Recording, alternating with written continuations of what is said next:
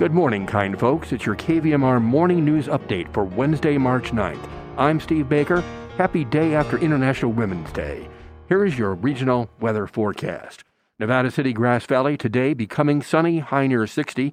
Tonight, low of 34. Tomorrow, 60 and sunny. Chance of rain beginning Monday. Sacramento today, sunny and a high of 70. Tonight, low 43. Tomorrow, high 66, sunny and breezy. Truckee Tahoe, today mostly sunny, high 45. Tonight, 40% chance of snow showers, a half an inch accumulation is possible. Thursday becoming sunny and 36. Placerville today mostly sunny, high 62. Angels Camp today 65 and sunny.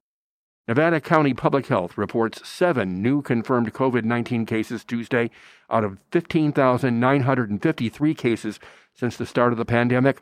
Only 39 are active. One additional death, though, brings the Nevada County to 136 fatalities. Currently, there are no hospitalizations. Here's KVMR's Joyce Miller with the latest on where the river fire started. The Sacramento Bee reports that state fire investigators have determined that the river fire, which destroyed more than 140 homes last year in Nevada and Placer counties, was not set maliciously or by criminal activity.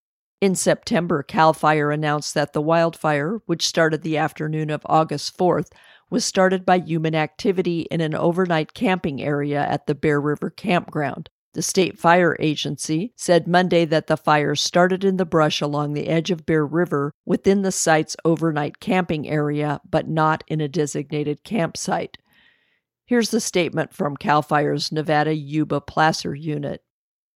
After a thorough investigation, there is no evidence to support any malicious intent or criminal activity at this time.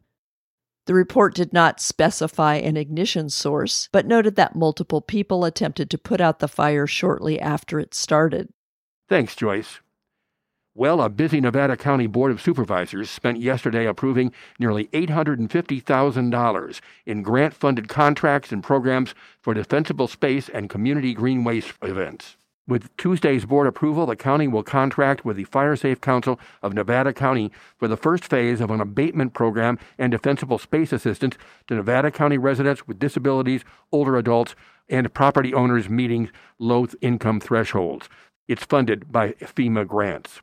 Also, Tuesday, the board accepted $150,000 in grant funding from the Northern Sierra Air Quality Management District to support the green waste events beginning this weekend from 9 a.m. to 3 p.m. at 12625 Brunswick Road, Grass Valley, near East Bennett.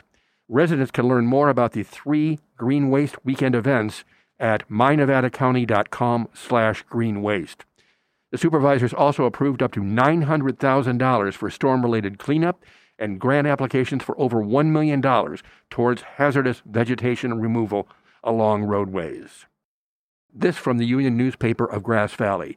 Peace advocates from far flung corners of the globe, including St. Petersburg and Sweden, appealed for peace and received encouragement on Sunday from motorists who waved, gestured thumbs up, and honked horns in support of their effort in Nevada City.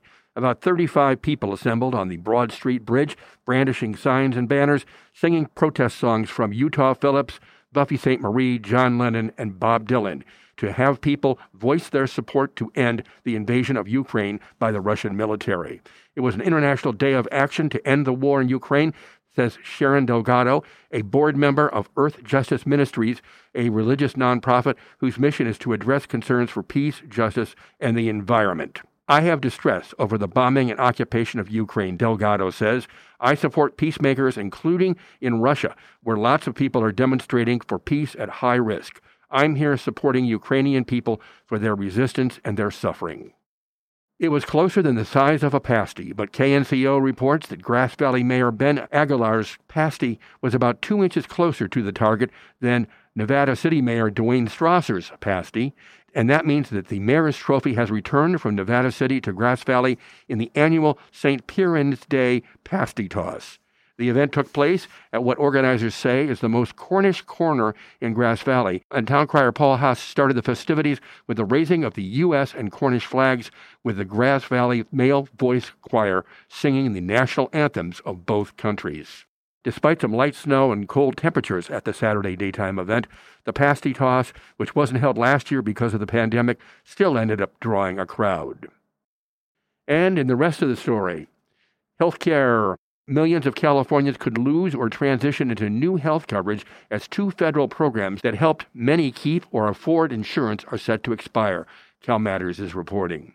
And the end of the trail map at ski resorts in California and elsewhere, the familiar paper map is disappearing, but some skiers are pushing to get it back. And schools. A cluster of new studies shows that about a third of children in the youngest grades are missing reading benchmarks, a pandemic pattern researchers described as alarming. And suitcases in space? The New York Times profiled a Torrance startup that believes it can speed delivery of important items by storing them in orbit. And vaccine mandate Los Angeles could soon ease rules requiring indoor restaurants, gyms, and other businesses to check COVID 19 vaccine cards, according to the Los Angeles Times. And in a reversal, San Francisco public school officials say they will move to a voluntary classroom mask policy, that according to the San Francisco Chronicle. Birthdays today include actress Joyce Van Patten, 88, music artist John Cale of the Velvet Underground, and singer Mark Lindsay of Paul Revere and the Raiders both turn the big 8 0 today.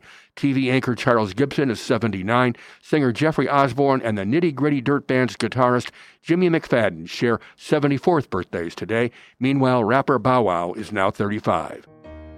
Stay tuned for more fun, frolic, and fabulous music on the Wednesday Morning Show with your host, Lisa C. Lilly.